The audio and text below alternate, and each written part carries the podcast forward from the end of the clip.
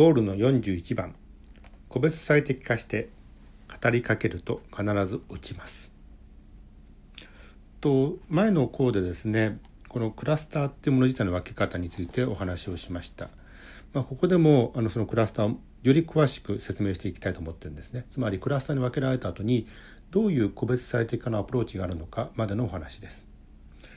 ここでも横軸に関心があり関心がなし。という、まあ、いわゆる心の物差し。これはあのインサイトが高い低いと言っても構わないかと思いますがすごく分かりやすいようにある事柄について関心がある関心がなし。で縦軸に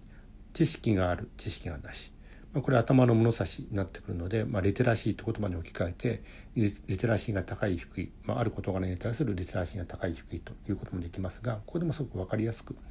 あの知識がある知識がないという形の方に分けました。そうするとこの掛け合わせから4つの証言ができるわけですよねこの4つの証言の中各項の中のクラスターの中にはじゃあそれにとって目的行動をしてるの？してないの？みたいな形でまだ行動なしの状態から行動ありの状態に持っていくということが必要になってくるわけです。でそのためにどういうアプローチをすればいいの？っていうことをここではあの小説してるわけですね。例えばクラスターの A というところを見てみましょう。関心があってそして知識もある。だからもともとは何もしなくたってまあ、行動してくれる。少子行動をとってくれる。みたいなことになってくるわけですよね。まあ、この場合、それを、としていくことにおいては幸せ訴求。心が弾む言葉、まあ、これやっててよかったですね。っていうこと自体を投げかけることによってその行動を維持継続できるということになってきます。で今度は逆に今度は D を見てみましょうか。D ですね、うんと一番右下。関心がなくて知識もない。となってくると、まあ、一般的には何したって行動してくれないみたいになってくるわけです。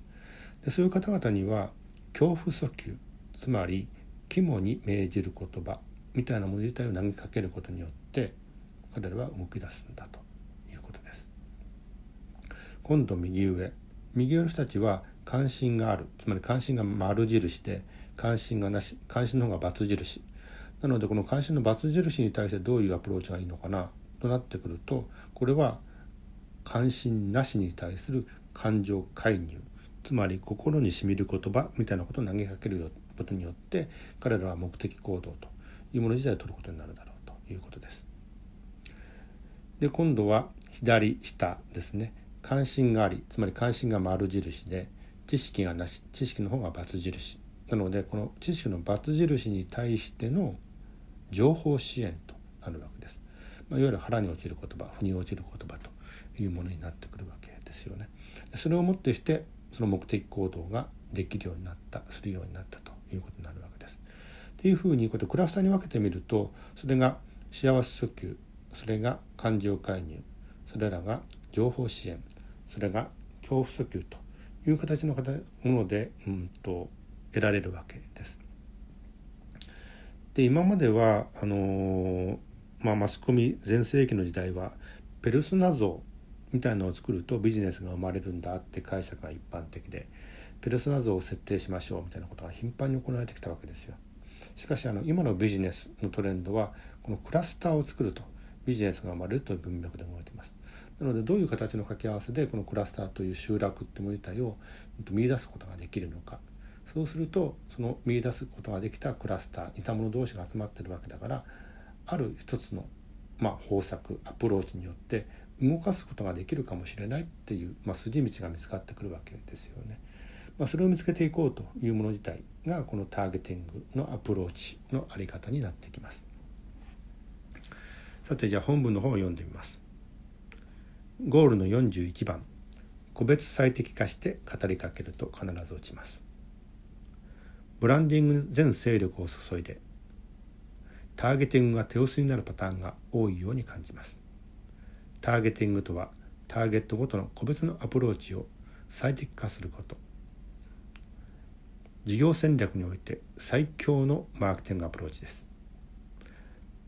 ペルソナを作るとビジネスが生まれるという解釈が一般的でしたが、今のビジネストレンドはクラスターを作るとビジネスが生まれるという文脈で動いています。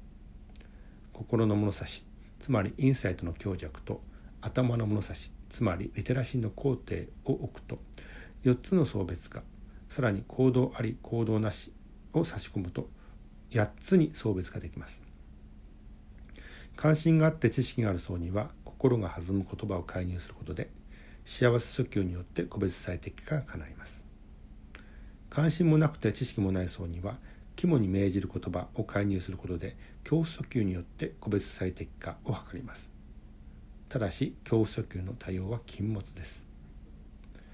関心があって知識がない層には腹に落ちる言葉を介入することで情報支援によって個別最適化が叶い。知識の蓄積ができるようになるでしょう。関心がなくて知識がある層には心にしみる言葉で介入することで感情介入によって個別最適化が叶い関心が高まるようになるでしょう。感情介入はターゲットとなる人と人人との間に介在者を置くとうまくいきます。分かりやすい例え話ヘルスケアの話ではありませんが私がジャケットを買いたくて妻と一緒にショップに来たとします。でもなかなか消費行動に出ません。その時店員さんが近寄ってきて私ではなく妻に話しかけました。このジャケットご主人にお似合いですよね？と。そして妻が言います。いいわね買ったら。はい買います。と僕。みたいな形ですね、まあ、こういう形であのダイレクトのその人に向けてではなくてあのその介在者、まあ、最も、まあ、その環境の中であのインフルエンサー影響力を持つだろうなっていう人自体を、まあ、設定してですねそこに向けてメッセージを代替してもらうということによって感情介入しやすくなってくるんだというお話でした。まあ、このようにですねあの個別最適化